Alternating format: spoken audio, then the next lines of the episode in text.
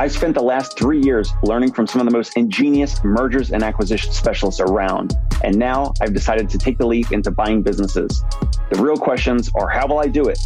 How much of the behind the scenes can we really show?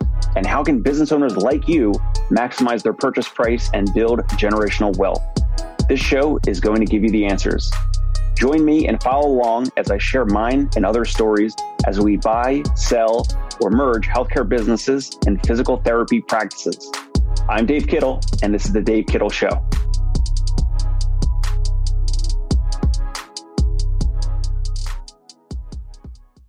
Today's episode title What is the broker's commission percentage when selling my physical therapy practice? And we're going to get right into it. I know many folks get frustrated when you listen to another podcast or a video and it takes them five or 10 or 15 minutes to actually get to the point. We're going to get right into that.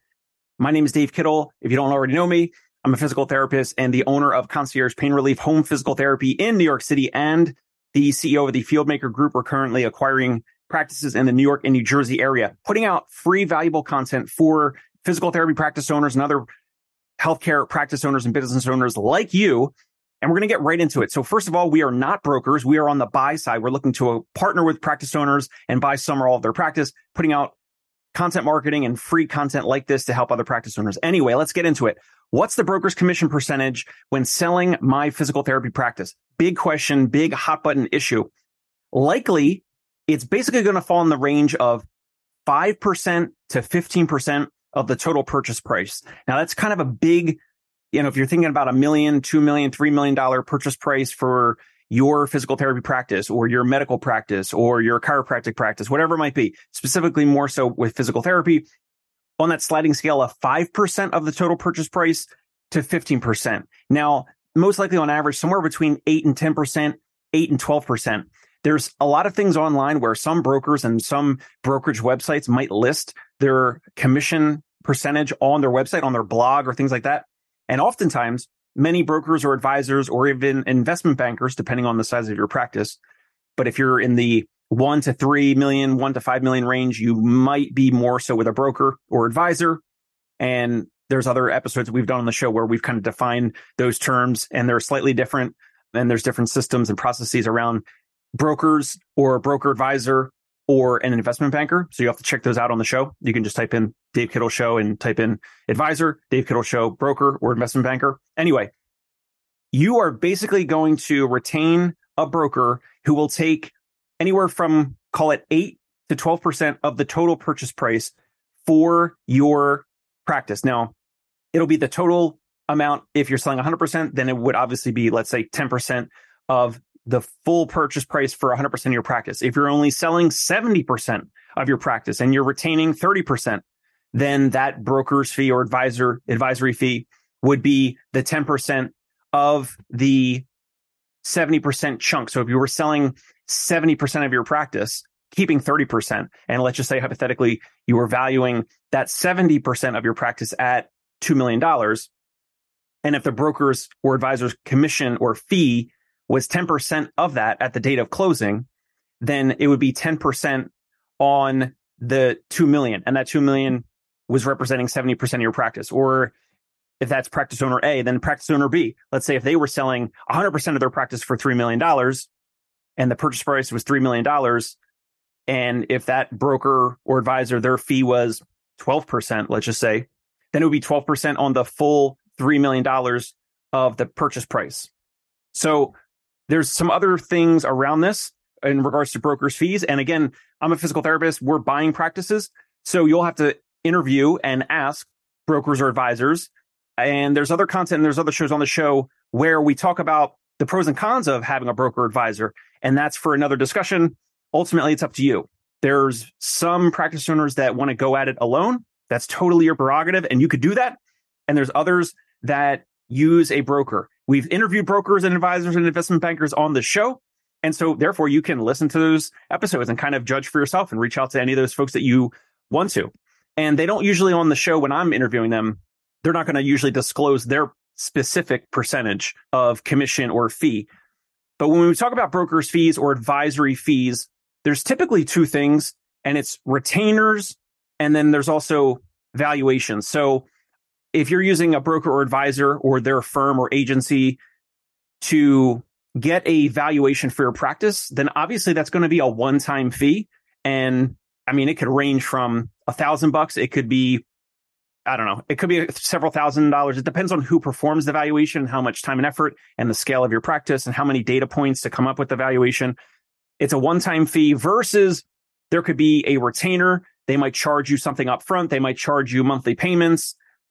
There's certain individuals, like for example, I'll mention, and I, I get no commission, no fee or anything if you reach out to these folks. But if, for example, Chris Vandeford, we've had on the show a couple times, he does healthcare practices as a broker. He helps at Transition One, that's his company, and they help mostly dentists, but they also help physical therapy practice owners and others. And he does not charge. He he specifically mentioned, and it's okay that I mention this here because he, he mentioned it publicly. He does not charge any dollar up front to meet with you or speak with you in person, Zoom call, phone call, etc. They make sure that you're the right fit for them. For example, and there's no marketing fee, there's no listing fee, there's no upfront fee. Chris Vandeford and his firm, for example, at Transition One, they take a specific percentage that's agreed upon upfront and they don't get paid until you get paid. I think that's pretty sweet deal. But again, I don't get any commissioner fee if you reach out to him and retain him or his firm or someone like that. I just want to give an example. There's others, there's others, different brokers and advisors and different companies and firms and there's pros and cons, but some might charge a brokerage fee, a listing fee, an advertising fee, and a marketing fee if they're putting it on their website, whatever it might be. There's pros and cons to all that. We're interfacing, we're speaking with a practice owner right now directly, and that practice owner, we're looking to acquire their practice, and that individual does not have a broker. So it's specifically that practice owner that we're speaking with and kind of negotiating with. And that practice owner's main advisor is their lawyer. And so that's the way that that individual is preferring to move forward and proceed. But regardless, ultimately, that's your decision. Today's topic and episode is more of like just to consider what you're looking to get and what percentage would go to the broker. And oftentimes, if I could give a word of advice, even though I'm on the buy side and I'm not on the sell side like you listening, but oftentimes there's really great brokers and advisors and even investment bankers out there that you can find. Some I've interviewed on the show where their fee of 10%, let's just say, or even 12% or 15% might sound really high, but they might have a certain approach where they have a bidding system or they get extra bids or they know different buyers in the market where they can kind of get like a bidding war going and they might drive the price up on the valuation of the bids and the offers for your practice. And so therefore, at the end of the day, they might certain individuals, certain groups, without mentioning names, certain brokers, advisors, investment bankers, the ones that are on the higher end of percentage, so call it 10, 12, or even 15% on the high end, they might get you to a purchase price higher than you would have gotten with other brokers or advisors potentially. So there's the pros and cons of can they get you a bigger purchase price for your practice? And if so, what is that worth? And wouldn't that be worth a few extra percentage points compared to a broker who only charges five or 10, five or 8% or 10%? So there's a little bit more into this. So let's just say if your physical therapy practice is under a million dollars, then a broker advisor will be more likely to charge somewhere around 10 or 15% at the high end. If your physical therapy practice, if the revenue, total top line revenue is under a million, then your broker advisor will charge a higher percentage, maybe 10, 12, 15%. If your physical therapy practice revenue is under a million, then the broker advisor on average across the US would be more likely to charge something in the range of 8 to 10% of the total purchase price. And if your physical therapy practice is doing multiple millions in revenue, then the broker advisor will likely charge a commission percentage around 5 to 8% of the total purchase price. So basically, like as you get larger, as you have more scale, more locations, more staff members, more top line revenue, the broker and advisor commission is typically lower, if that makes sense. Because if it's under a million dollars in revenue, call it if it's 500 grand in revenue, your practice and top line revenue, it's going to take them the broker advisor similar amount of time to prepare your documents, all the things that whole other episode about what they do for you and what brokers advisors can do for you in order to prepare your business for sale. So now the next thing is something called the double Lehman scale. The double Lehman scale is a sliding scale, meaning the percentage of commission drops, the higher your sale price rises. So that's another caveat. The original formula applied to mergers and acquisitions and transactions like this. Here's an example. For a purchase price above a million dollars and then followed by a five, four, three, two, one tiered structure. So for example, the broker or advisor's commission might be 5% of the first million dollars of the total purchase price. This would be a, this example is for a total purchase price of a practice that's doing multiple millions or the asking price is several million. So keep that in the back of your head for a second. So a broker advisor or investment banker may structure the commission as 5% of the first million, 4% of the second million, 3% of the third million, 2% of the fourth million, and so on, with a 1% charge on everything above 4 million, for example. That's just like one example. And as you can imagine, not every, not all brokers and advisors or investment bankers are created equal. So again, you'll have to do your own due diligence, but at least hopefully this episode will give you a little bit more of an insight of the sliding scale of what they might charge you, what's in it for them. And if I could give you some suggestion, I would certainly say consider interviewing and speaking with multiple different brokers and advisors and ask them like some that might charge something up front, like a marketing fee, listing fee, whatever it might be, you know, ask why and see what you get with that. And then when you interview other individuals that other firms, agencies, other groups that are brokers, advisors, investment bankers, if they're not charging you anything up front and it's specifically a flat fee or even the tiered commission fee we just mentioned, if they're not charging you anything up front, then you have to ask yourself why. So if they're not charging you anything up front, then typically I would assume that they're going to be very confident in their ability to get top dollar and max value for your practice and help you prepare your practice to get top dollar and max value for your practice, if that makes sense. Versus, and this is not everyone, but the brokers or advisors that charge listing fees, brokerage fees, marketing fees, things like that on the front end historically, not all, but historically, those types of brokers or advisors make a good amount of money with the brokerage fees, listing fees, and marketing fees, and may have less of a focus on the closing, the, the commission of closing your actual business, which kind of segues into like there, there are those two avenues. And we've interviewed individuals on both sides, and they're, they're typically all great professionals and consummate professionals. But just keep that in mind that there is a sliding scale of commission and fees. And there are the one time fee would be for any other additional prep work with valuation. Independent business appraisal, for example, would be another one time fee. Some brokers or advisors might do that in house with their group. Some might have some other place that they refer to where you still pay a one time fee and you may be paying that business appraisal.